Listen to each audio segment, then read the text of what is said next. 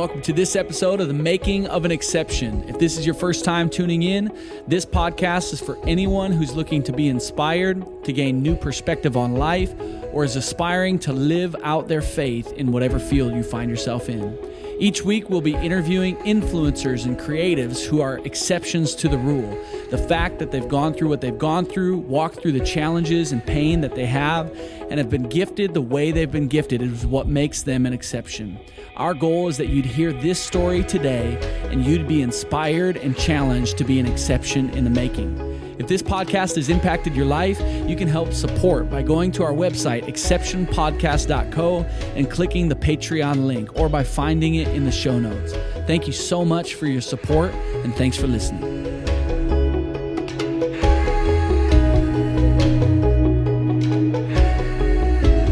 Hey, everybody, thanks for listening to the Making of an Exception podcast. My name is Kirk Graham, and today we got a special guest. Her name is Krista Carroll, and she is the CEO and co founder mm-hmm. of Latitude Co., right? Is it, or just yeah, Latitude? Well, our website is lat.co. Lat.co, and uh, which is a creative agency uh, that does amazing things, but also uh, we'll get all into it. But they do amazing things uh, through their nonprofit and works all around the world as well. Uh, and so, thanks for being here, Krista. Thanks for having me. We're so glad that you're here. We had met uh, a a few years ago. It had two or three years ago at uh, prayer breakfast here in Minnesota, and uh, Bill Svoboda was the guy running this thing and put us on a panel together. And so, when you were answering the questions at the prayer breakfast, you said so many things that I was like, man, she is amazing.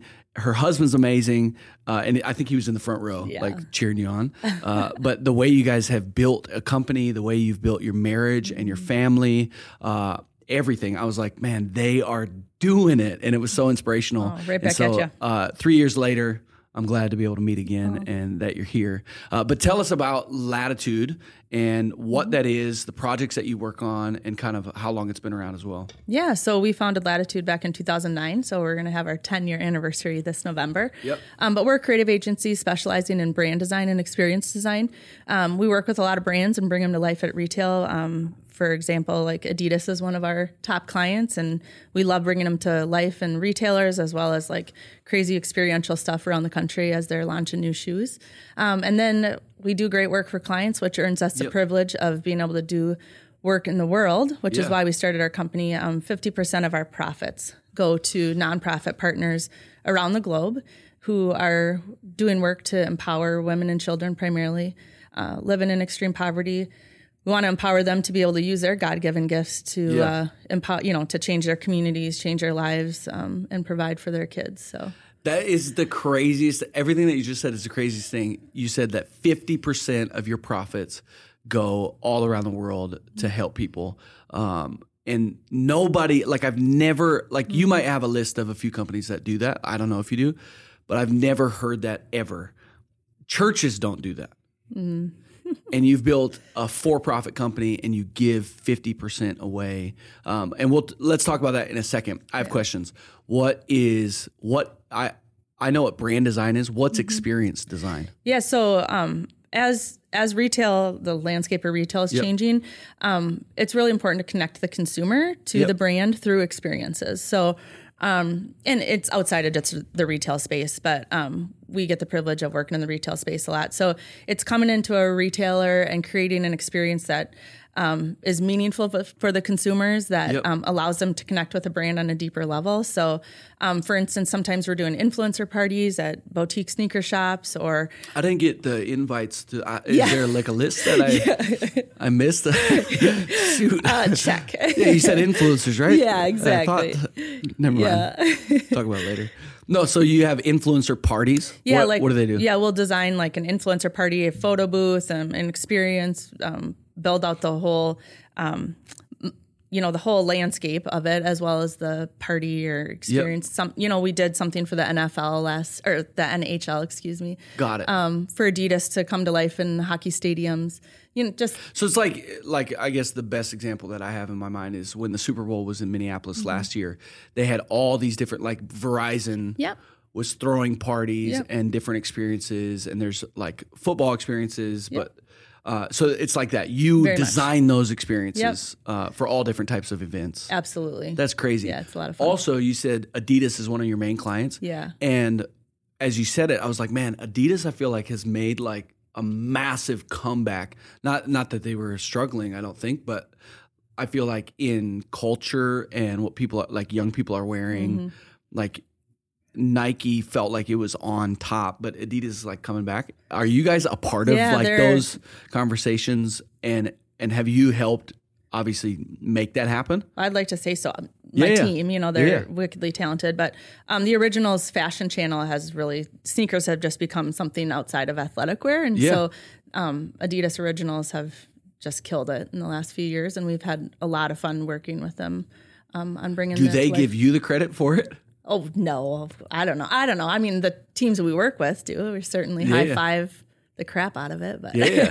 it's awesome. it's a lot of fun. Also, something that I learned about uh, your company, the culture of it, is that if there, if you're if you're working at Latitude and you're working on an Adidas project or a Puma project or um, I don't know who else Yeah. who else you work for, but New you have to wear yeah. you have to wear the shoes that the project that you're working on, and they like repping that. Yeah. Oh, we love it. Like our team's super passionate about the clients that we get to um, work for. So yeah, you're going to see sneakers all over the place, and our teams are going to be competitive with each other about what sneakers they're sporting, and Yeah, yeah. it's a ton of fun. It's awesome. There's a, there's a guy that I know that works at Target, and he works for like the household like cleaning section of Target, and that would just be the worst to have to rip. like it's like it's just so cool that you guys work with sneakers and with shoes and all that. Also, We- what kind of shoes are you wearing? Oh, I'm wearing Sorels right now. all right, Do you, yeah, they, are they a client? Um, we've we've done a little bit of work with them. Nice. Yeah. But it was fun. We had a Google project recently and that gave my husband the excuse to go and get Google homes for all of the rooms in our home too. You know, any excuse to to sport the brand. So, yeah, that's lot of awesome. And your husband is uh, the president of the company. Yes. So you guys started it together. When did you start Latitude? Um, so in November 2009, um, do you want the short or the long? I mean, we got all day. All right. So all day, whatever you want to do. Yeah, I know. So in November 2009, um, Jeremy and I were living in New York City with um, our two kids at the time. Yep. Um, chasing Are you from there? No, we but we had lived out there for about five years. We're from Minneapolis, Yep.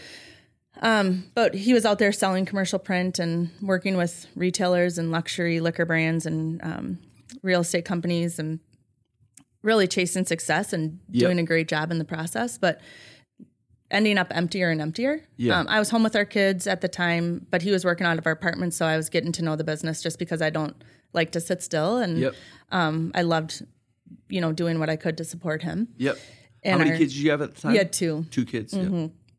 And so he was chasing hard. I was feeling God calling us in a different direction. Um, I'm praying hard about what that looked like.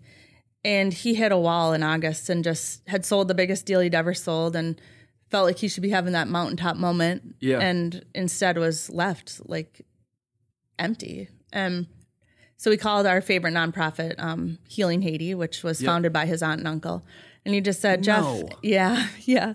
He said, That's Jeff and Alan, can I can I go to Haiti with you? I feel like God's calling me out of my Like comfort I gotta zone. get out of this. yeah. Like I'm actually kind of disgusted with what what's going on here and um, I just need to see something different. So Yeah. um, he was on a plane in November of 2009 and that's where he met like kids living in extreme poverty and Yeah. Yeah. And as he was sitting in Cité Soleil, like face to face with these kids who don't have access to clean water Yep. or education, and a lot of who are struggling with medical conditions that'll never get attention, he just felt like all he had learned in his life, like what you do for the least of me, you know, Yeah, least of these. And when I was hungry, did you give me food? When I was thirsty, yeah. did you?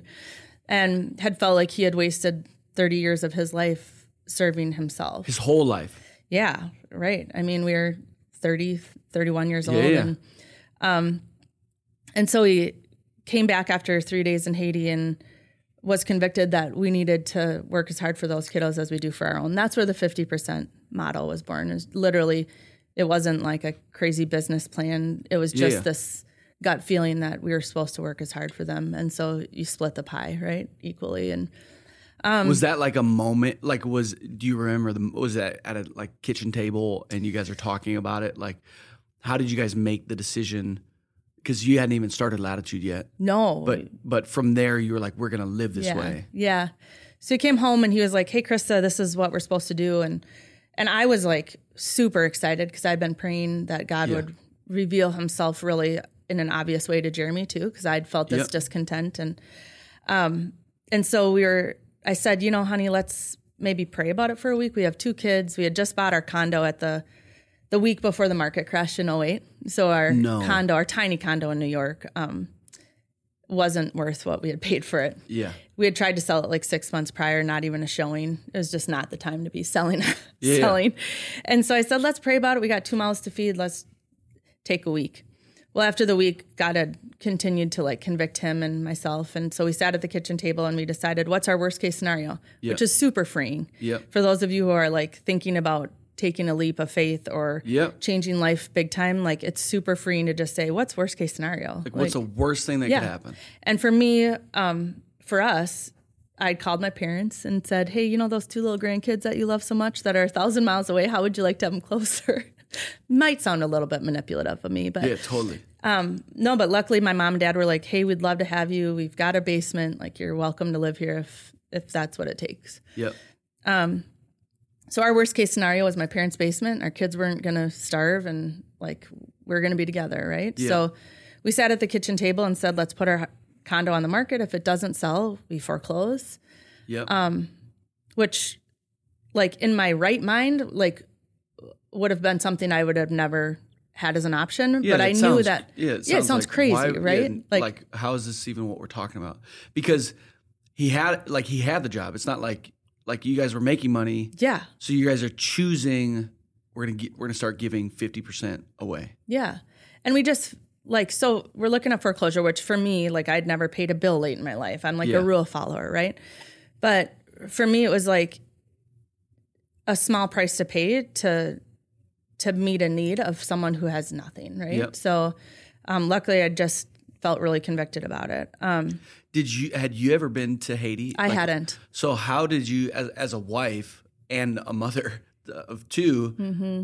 go, how do you go on the journey with your husband when he goes there, sees it, experiences it? Because as a pastor, I've been on global teams uh, without my wife, and you come home and it's kind it, and there's the struggle of like, man, I, my whole world's upside down. Yeah. Mm-hmm. But she didn't go. She didn't see the same faces. She didn't sleep in a tent with Yeah. no air. You know, like she didn't have the same experience. And so, how did he kind of bring you on that journey? Or for you, how did you know like this is what God's doing? Yeah. You know what's interesting? I look back and I think there was a variety of things that like God put in place to allow me to feel on board, even though I hadn't been in the field. Um, Yep. There's this an album by Sara Groves, and um, I had been listening to it on repeat, like weirdly for like six months. Um, and she's she's big on justice, social justice, Yeah. and and following God's call. And um, there's a song that is um, a really beautiful song that talks about like I saw what I saw and I couldn't forget it. Yeah. and you can sing it if you want. Yeah, right. and um, for some like reason, I had listened to that song and like felt really convicted by the the words that she had about like seeing things in this world, seeing need in this world, and not Yep. being able to look away or like you. We just couldn't not do something. Yeah, and um, and so luckily. I just felt it on my heart, and honestly, when Jeremy came back, it was like, oh, thank God! Like he gets it, and he's as convicted. So you were kind of going on a personal journey, and it was almost like a release when he came back and was like, "We need to do this." Yeah. Like we were just becoming awesome. uglier versions of ourselves, really. Like um we were chasing all the wrong things. Like we were Yeah. keeping our faith in a box on the weekends or at prayer time with our kids at night and um but our faith wasn't reflected in what we were doing every day. Like our Yeah. faith wasn't something that was um inconvenient. Like our faith was whatever worked for us. You know, yes, we believed in a Jesus, we believed in um, a Lord, but He wasn't in the driver's seat of our lives. Like, Yeah. we were giving out of our excess, not out of sacrifice. Um, so I think like we just needed to get really uncomfortable for God to lead, and um, I was just really grateful that Jeremy was ready to get uncomfortable. Yes. Yeah. Everything. I have a million questions, and we're not even to how you started Latitude, but how like. so so backtrack further before we move forward.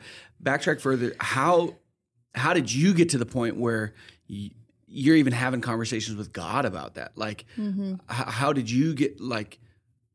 You, and you could talk about your family and your upbringing and what you've been a part of because nobody's out there, even even Christians, and not nobody, but because obviously you have lived it, but nobody's out there trying to f- go, man, my faith doesn't feel genuine, and we're becoming ugly, uglier versions of ourselves, and talking with the Lord about it, and we need to get more uncomfortable, and you know, it's just crazy to actually do it, Mm-hmm. and so you're on this personal journey. How did you get to the to where you were there?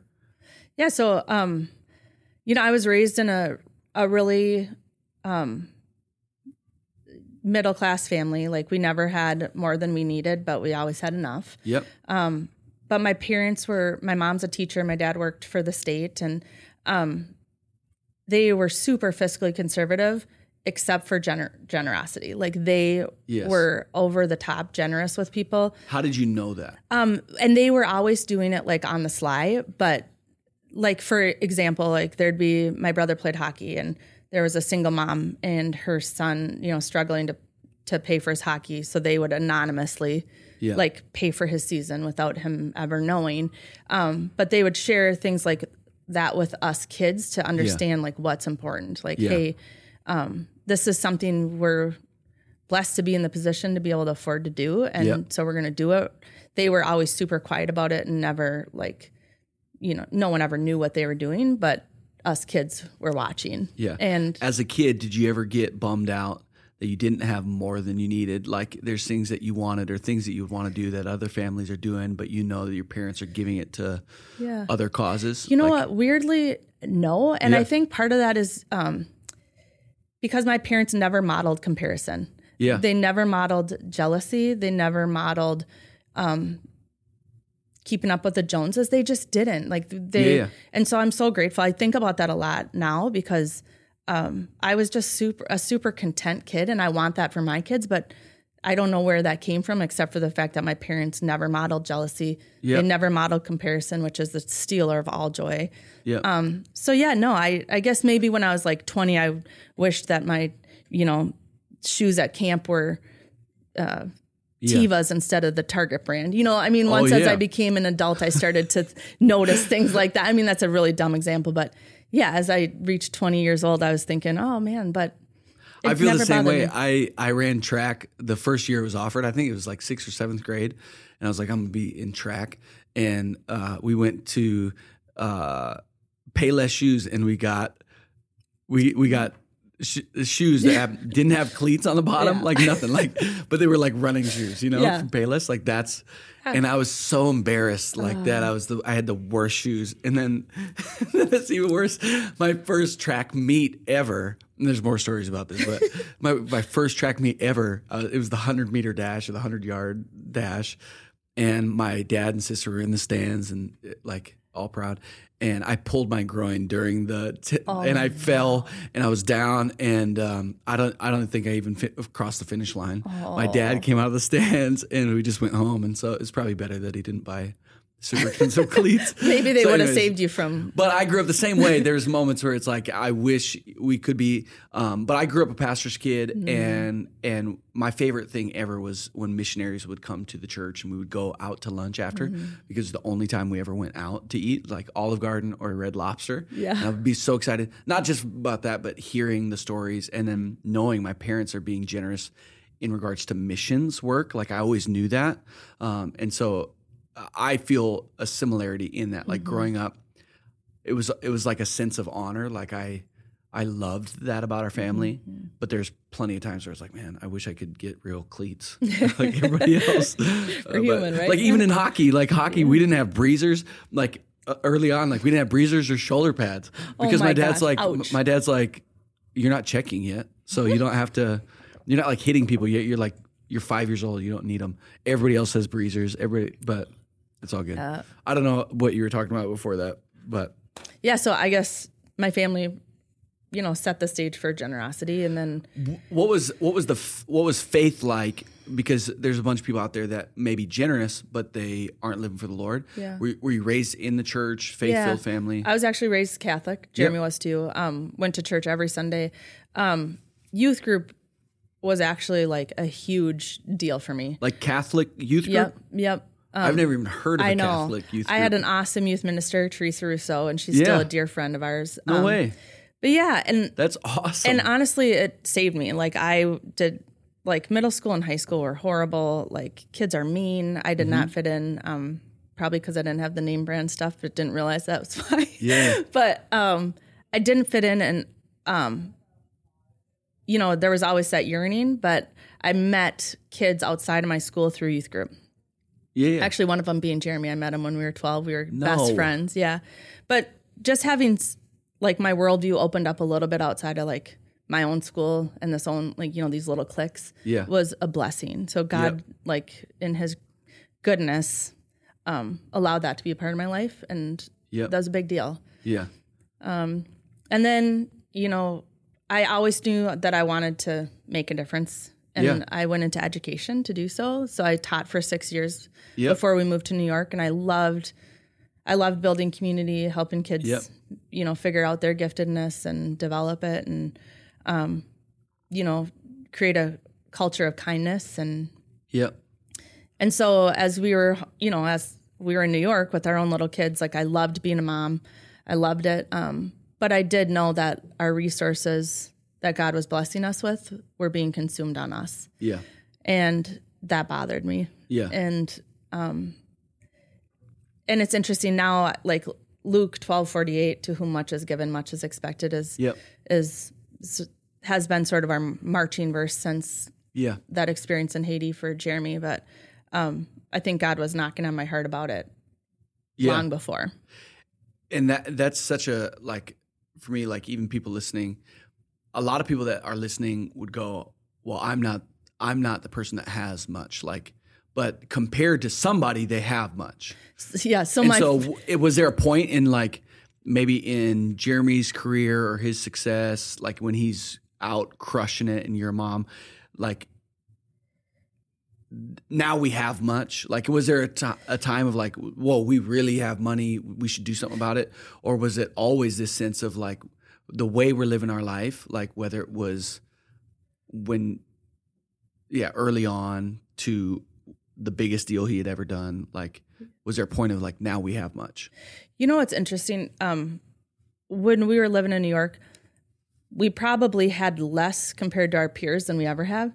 Um, I mean, the people that we were hanging out with just like ha- had a lot of money. I mean, to Everything, live in yeah. New York, you have to, and and we were still struggling. Like we were living paycheck to paycheck, even though we were making great money. Like New York, you bleed money. yeah Um, you sneeze and you're like a hundred Gone. Where to dollars poorer. Um, so actually, like in the comparison game, we had less than we'd probably ever had. Yep. But at the same time, I think our worldview had increased so much that you that you realize like you're not in yeah Brooklyn Park, Minnesota anymore, and you realize like the world is made up of a whole lot of diversity yep um, and there are people who are struggling to survive, you know, Yep. and in our neighborhood in New York, like not our friends, but you know, you get to know people on, you get On to know street, even yeah, the homeless people, like Yeah. it's the same ones on the same corners. There's Pam in front of City Market there, Yep. you know, and you realize like, holy cow, you know, one of my friends, Barbara Lupiant says, we've won the lottery in life by just the longitude and latitude in which we were born. Yeah. Like just because we were born here in the United States where we have infrastructure and clean water and, a, and an economy, like we have won the lottery. So what do we do with totally that? yeah Um, So luckily, like that, my eyes were just being opened to like the world's needs, and in our Yep. in our world now, like with the internet and interconnectivity, like we can't be ignorant about that anymore. yeah Like No, totally. You know? totally. I'm with you. So that's all the foundation of how you decided we're going to live, we're going to give away 50%. And then you're about to start Latitude. Did you start it while, you were in New York? Because now you have Yeah. you have offices still in New York, Yep. Minneapolis, and then Portland. Portland. Yeah. yeah. Yeah. So, um, So we were sitting at the kitchen table and decided uh, I was at the This worst case scenario. Yep. Yeah. And so Jeremy and I just decided this is what we're going to do. And we were sitting there and feeling like, feeling a tremendous amount of peace. Yep. Um, that didn't really make sense with what we were doing, but Yeah, that's, totally. you, that's where you know, like you're in God's will, right? And all of a sudden his email dinged. And I was so annoyed with him that he was looking at his email. I'm like, dude, we just gave our lives over to the Lord. Like, can we sit in it for like a moment? Yeah. And he was like, Oh my gosh, Krista, this man, our neighbor downstairs, who I had never spoken to, like maybe ran into him once on an elevator, Yep. Had emailed Jeremy and said, Hey, would you ever be interested in selling your apartment? Because we'd really like to expand ours. Like literally within two minutes of No. making this choice, God was like, Hey, guess what? And you'd already tried to sell it with no showings. we had tried to Yeah, sell it six months prior, like not one showing. Yeah. And so we were like, yeah, actually, here's what we'd need. And we just told him what we had paid for it, what we'd need to walk away to like. Yep. And he was like, I could have escrow in your account on Monday. Like we we want to. Like, we'll do it. Yeah. And so we ended up staying there and renting it back from him for five months while he had Yep. architects work on it, and whatever. And we rented it back for a quarter of what our mortgage was. Like, it- I know it's just crazy. And um, so we were able to um, start in New York Yep. and start to transition Jeremy's client base and just start to get people to understand what we were doing. Yep. And our neighbor, actually, Joey Perry, she's um, the sweetest lady in the world. She's um, our age and was on a similar journey. Um, had gone on that first trip with Jeremy to Haiti and was like, "I'm all in." So we had time to train her in. She wasn't in that industry. Um, so that Wow. six months, five six months, allowed us to train her in. You know, transition. still some of our work with you? Yeah, she's Yeah, no way. Yeah, she, now In she New lives York? in- she actually just moved back to Minnesota about a year ago. No way. Or not back to Minnesota, but Yeah, but to moved Minnesota. here. Yeah, That's crazy. Yeah, so we started in New York, then moved back to Minnesota. Did move into my parents' basement for a while. No Um, way. Yeah, and and yeah, that was Gave it all up. What does latitude mean? Why did you uh, call your company that? yeah. So we actually started out as print for change, print number four change. I know it's brilliant. that was before we were experts in brand design. Yeah, yeah. Um, but um, about three years in, we decided that we were well. First of all, we were doing way more than print, and so it wasn't applicable anymore.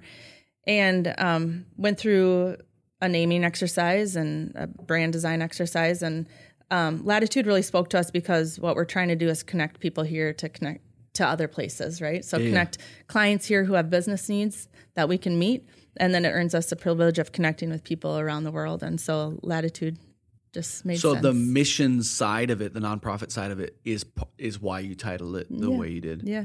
Or We're the titled. connector, right? Yeah, Named that's, it, yeah. Oh. named it. That's crazy.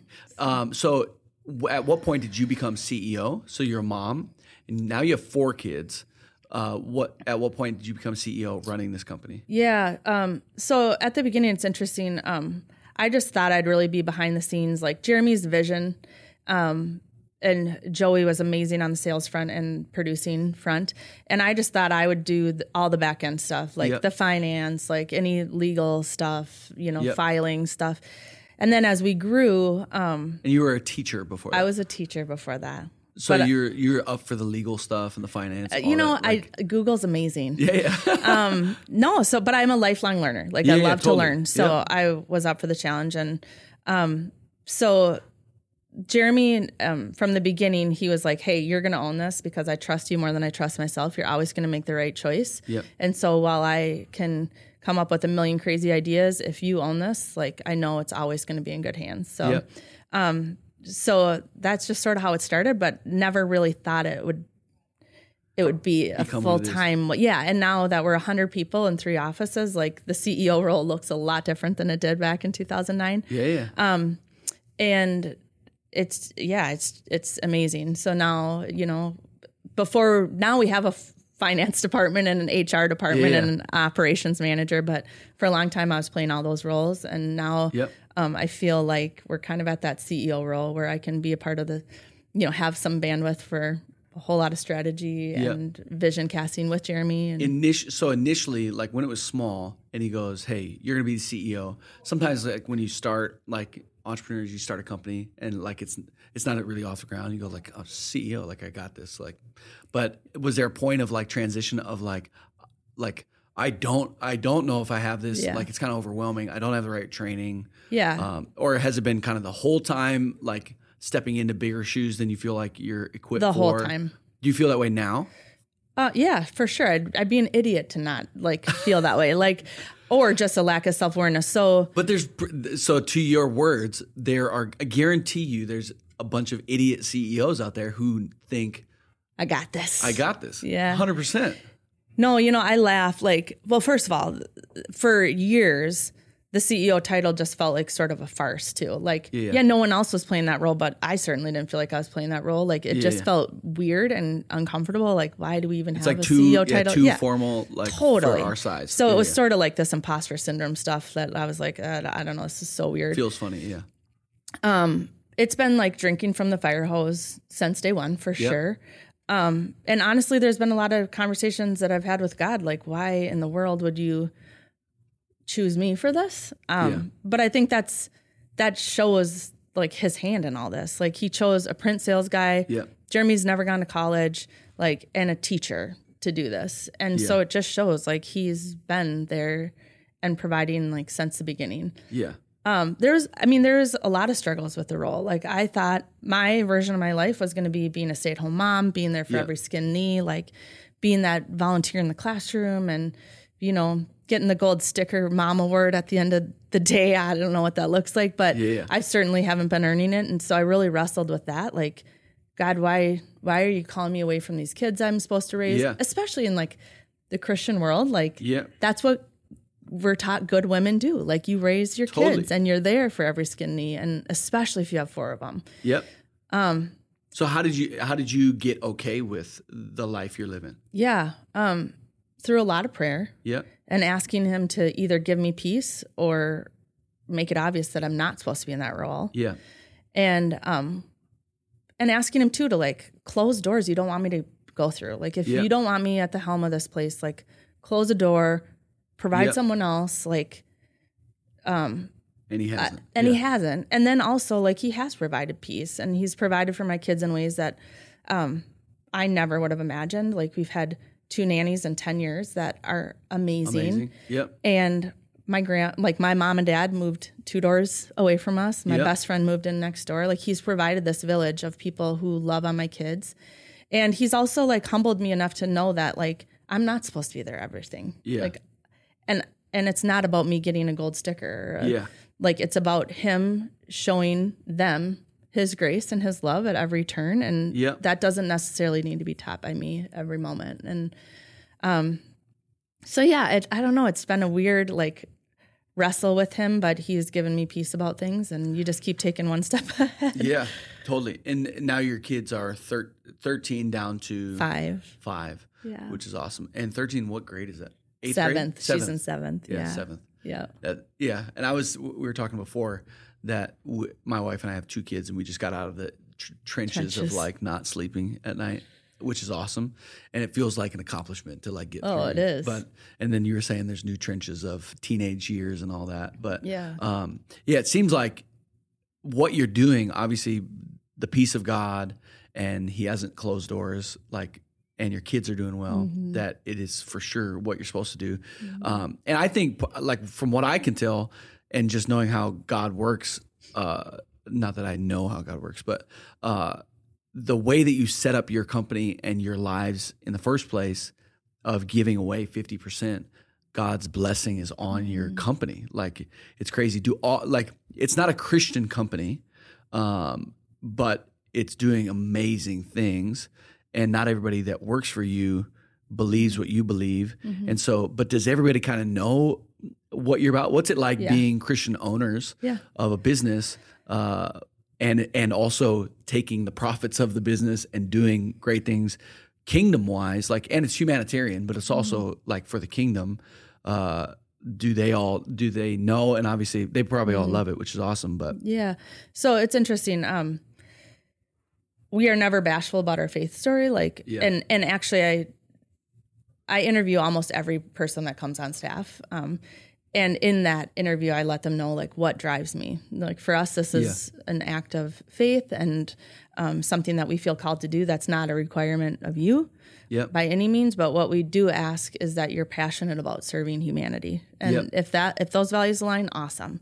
Um, if it weirds you out that we're going to make decisions based on faith and not always what's best in business It's not or the right place for you. yeah, then like I just want to be upfront about it now so you can opt out, you know. Yeah, yeah. But um but it's not a requirement of them. They just have to be passionate about why we exist to elevate women and children living Yeah. in extreme poverty. So um but yeah, I mean it's it's a challenge to like have that balance, make sure that you know that you're not bashful about Yeah. who you are and what drives you, but also leave space for other people to be driven by other things and Totally. Um, and you know, one thing for Jeremy and I, like we just hope that in our faith journey, like what people take out of it is love. Like Yep. it, w- like we are all about a God of love and justice, and that's that's the Jesus that we want people to see in us. Yeah, amazing. I was going to ask you. This is kind of like a business question, but um, only because I'm interested. How have you grown yourself uh, as the CEO organizationally? So when it goes from four employees to twelve, from 12 to 50, 50 to where you're at of hundred. Um, yeah, basically, how have you expanded your mind and organizational understanding and leadership, uh, like on this journey? And also, the follow up to that is, what are you doing now, preparing for 200 employees Yeah. and and five offices and maybe offices not in the country? I don't I don't know what Yeah. your vision is, but Yep. Yeah, um, it's been like a huge learning curve. Um, I love to read, so I've read a lot of a lot of organizational health books, Lencioni and yeah, yeah, others. Um, you know, for a long time, the Global Leadership Summit was a great source of inspiration Yep. and learning for me. Um, surrounding myself by others in the community that have done things that you can ask questions of, like, "Hey, Yeah. where'd you go wrong? What would be your advice to me?" Like, um, a lot of prayer too. Like, there's Yep. a lot of decisions every day that are hard. yeah, Like it's a lot of choosing between two good things or being in a tough situation where you have to make a hard call and Yep. um, praying for the peace and intuition to like guide you on that too. Um, for a long time, like I mentioned before, my role was sort of playing and wearing a lot of hats. So Yep. HR, finance, like Yep. it's a lot of googling. It's a lot of calling on experts for like Yep. how do you do this? What what would you advise? yeah, Um, and now it's we've gotten to the point where we're able to hire those experts and so hire the people that have shared values and hearts and are experts in their field in finance or hr operations or whatever you know from the beginning we had the experts in our work you know Cr- jason strong is our ecd michael murray our accountant you know all that. But um, in those things that i was wearing hats we've luckily been able to hire experts. And then you trust and you delegate and you empower them and you ask questions and you um, encourage them. And that's super fun. That's way more fun than doing it yourself. But now it's at that point where you're needing to strategize more vision cast like what Yeah. do the next five years look like? What do the next 10 where Yep. do we do we need a global office? Those are all things that now i'm wrestling with and again just asking experts um, collaborating with our leadership team um, doing research yep, reading best books, you know. But I think part of the beauty of starting the agency and part of why we were successful is that I didn't know better. yeah, Uh, I'd, I'd never worked for another agency. yep, So I wasn't trying to emulate something that I had experienced. It was really a blank slate. Um, and I think that was part of our secret sauce is that we didn't have to think outside the box because we didn't know what the box was. yeah, yeah, yeah. And so we like we got to invent ourselves differently than tradition would have dictated. Um, there's a lot of people that start things like f- founders syndrome that they it ha- they have a tough time letting go of things. Um, and you, you said it's it's easy to let go because these people are they're, now they're experts at what you do. Um, as you've as you've let go of things, how do you keep the culture of the organization that you like? Yeah, they've got the same heart and they're excited about what the company's about, but uh, e- even organizational culture and how staff treat each other and, and what it feels like to be in the office as you let go of things and let go of kind of the control of it, even though you're still in charge, how have you kept the culture like strong? Yeah, you have to hire really carefully. um, I mean, you have to invest a lot in the hiring process.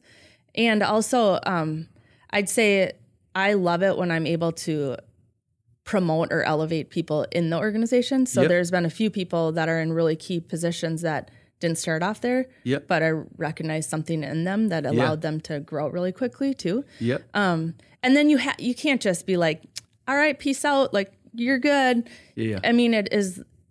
It's it's like being a teacher. It's like Yeah. making sure that you give them enough um, along the way that they're not left floundering, but that they are empowered, and Yep. um, and then it's also like making sure that you're modeling what you want. You're Yep. setting systems in place um, that tell people what we want to emulate. We have ten um, employee attributes that Staff we values. yeah, Yep. that we just say like this is what you should embody if you're going to be successful attitude, like positivity, intellectual humility, curiosity, you know, all these things Yep. that um that then we we do our reviews Intellectual around. humility. That's so genius. Uh, That's awesome. Right. So um it's a lot of intentionality of like and then then it's calling people out when Yeah. when they're not emulating that and not Well, allowing it's cool it that you the have workplace. values that you can point to. It's not Yeah. like, hey, I, j- I don't like the way that you. It's like, no, we've got values on the wall. Like, Yeah. you didn't do that. makes that. it super tangible, right? Yeah, Yeah. that's awesome. I was gonna ask too, um,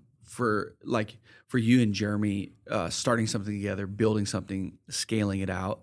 Um, how how has it been? Uh, you being married and working together. There's plenty of people that are like, I don't think I could ever work with my spouse, like Uh. because we want to stay married. Um, and so, which is kind of weird. That's kind of Yeah, like a no. negative statement about like Oh, your no. marriage if you think that. But um, how has it been? Obviously, there's there's there's I'm assuming challenges along the Oh way of that, but endless. Like it's been a gong show. I mean, if you if you would ask the people around us, they were probably like wondering if we were gonna handle staying married and staying coworkers too. Yeah, yeah, yeah. Jeremy and I are complete opposites in almost everything except for our love for Jesus. Like Yeah. it is ridiculous that Yeah. um we go to a lot of marriage therapy, Yep. a lot of counseling.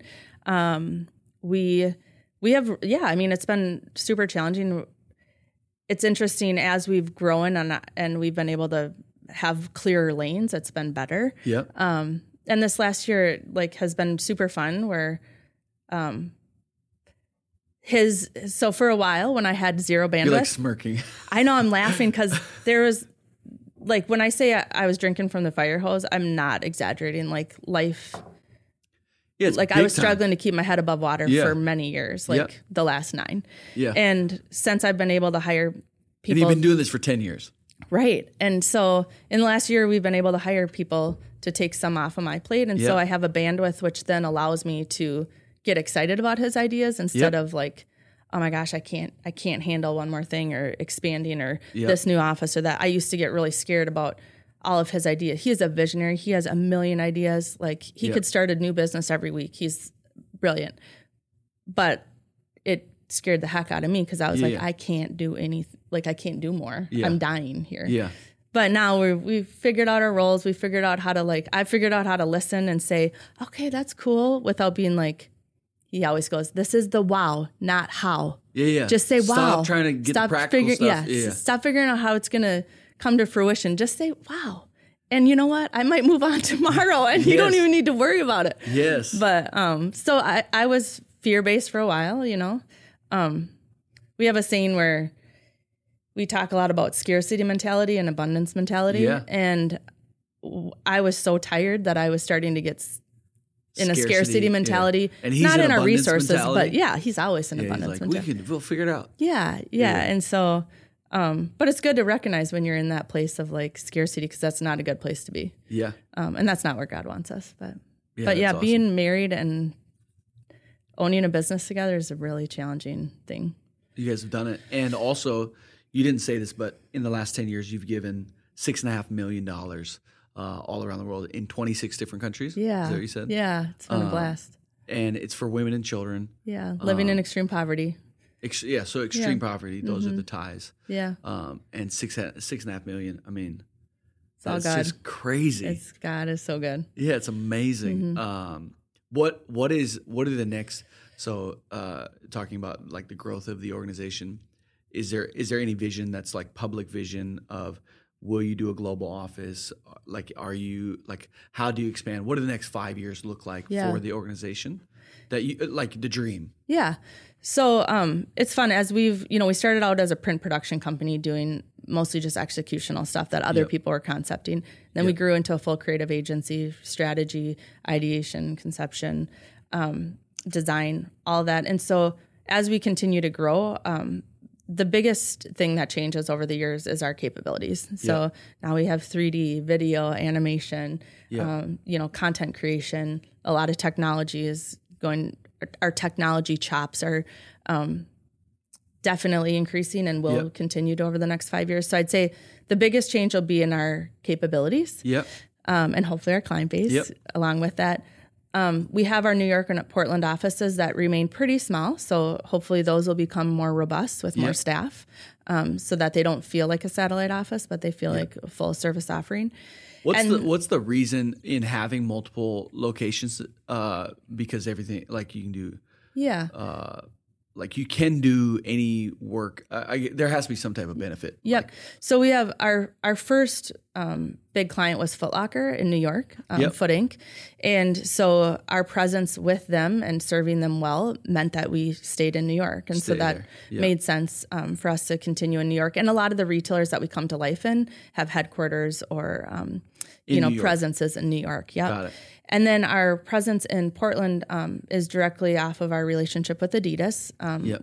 We just believe in like presence and being being there for our clients and you- making sure that we're So this is like th- these contracts are not like project based. They're like y- like you're on what do they call it? a retainer. Yeah. Um, no, most of it's project by project, but has grown to huge, huge relationships. That's There's crazy. other clients in Portland too, but Yeah, um, yeah. our- initially our main reason for being there was to serve Adidas well. and then why Minneapolis? Because there's no there's no major shoe company. Yeah, it's true. Actually, um, our client base in Minneapolis is um, very small, but But it's your biggest office.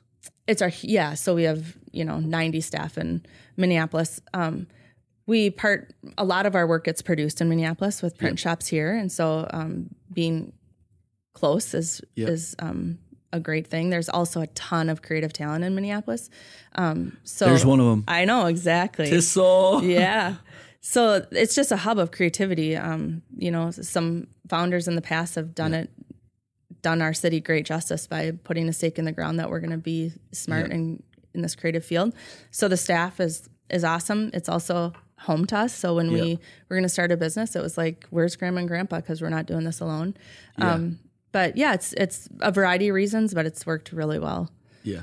Um, back to the vision. Is there anything else of yeah just that you're looking forward to? Well, some of our um, major clients do have global offices and um, are becoming more global um, Yeah. driven, globally driven, and so that's a conversation that we're having. Of Yeah. do we put up a European office? Do we Yeah. have a presence there in order to serve well?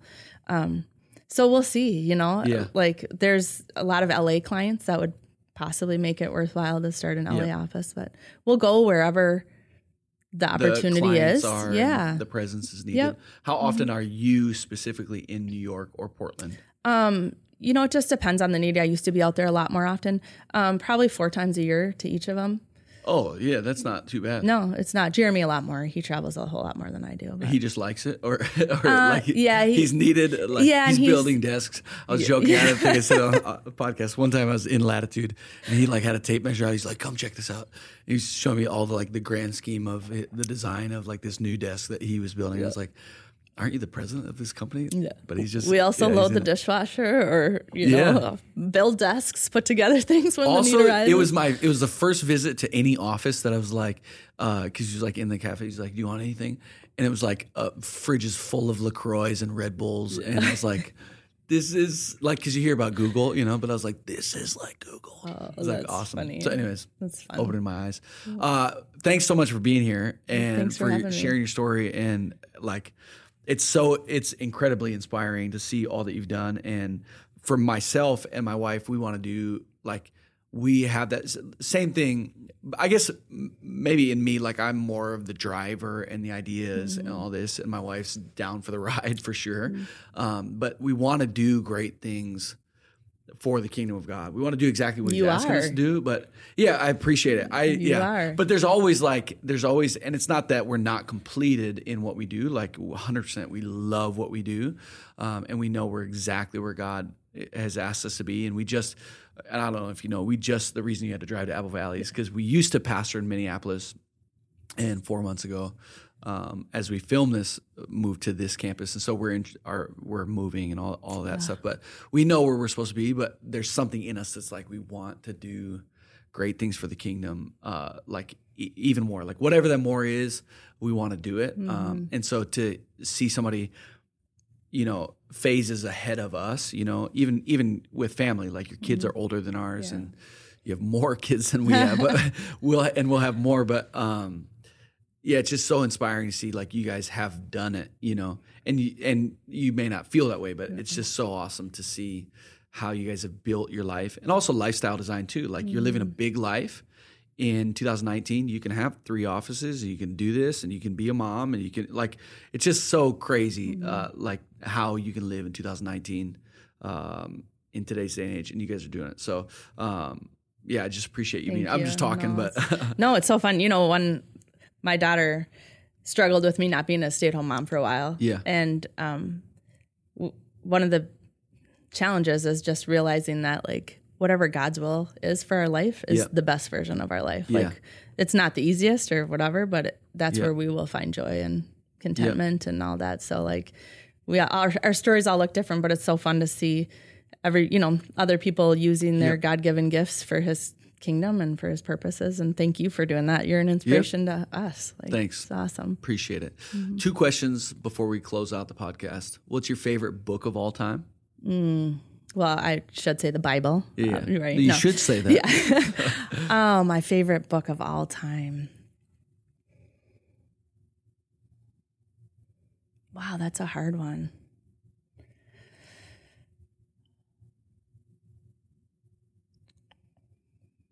You know, it's interesting. I I love to read a, historical fiction or nonfiction about World War II because I think it speaks to um, the fact that when we see ourselves as a means instead of an ends, there's a power in that. Um, Bonhoeffer's book is amazing because he just realized like he could be, it could be about him or it could be about him serving a bigger cause. yep. And so while it's a super long book, um, it's incredibly inspirational too to just remember like look at those who've gone before us who've given everything um, for their faith and Yep. um, so I'd, I guess I'd have to say that like I'm I'm a better person when I'm inspired by people like him and their stories. So So yeah, it's called Bonhoeffer, right? yeah, Yeah. Um, yeah. So people, you're saying stories, people that are living their lives for something bigger. yeah, than not just, just yeah, not just trying to be the happiest, richest, most successful person, but seeing themselves as Yeah, yeah. just a part in a bigger story. Do you ever think about this? I I said two questions, but this is another one. You ever think about like how it happened that you guys kind of changed your life, like and got like Jeremy getting to the point of like we're becoming the worst versions of ourselves. Like a lot of people get to that point when they're sixty. Right. You know, like man, what did I just do with my life? But you guys got there when you were 30 Mm-hmm. Um, yeah. Do you ever think about that? Like, Oh yeah, I'm grateful for it all the time, right? Like, um, and it's interesting. We had a, we had some people speaking into us too, but one of them was Jeff Gacek, founder of Healing Haiti, Jeremy's uncle, who um, it's when he sold a business at the age of 50 that he went on his first trip to Haiti, and and he always told us like, I wish I would have gotten it when I was 30, like you, Yeah. like.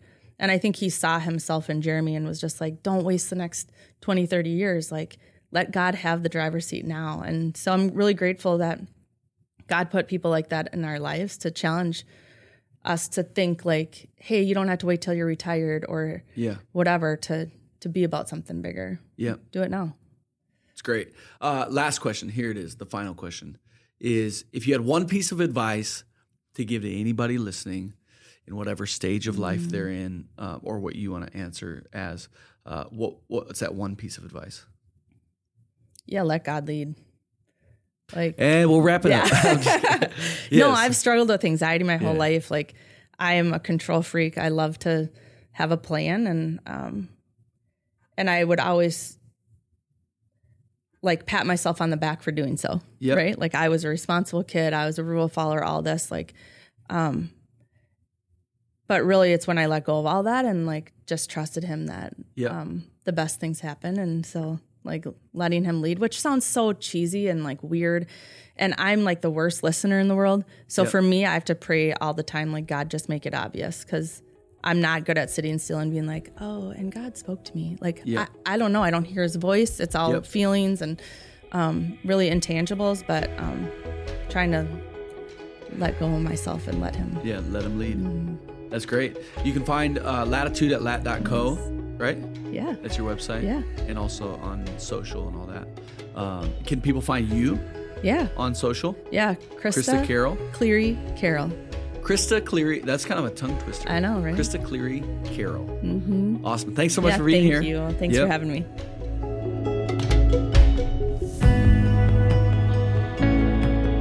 If you've enjoyed this podcast, be sure to head over to iTunes and leave us a review.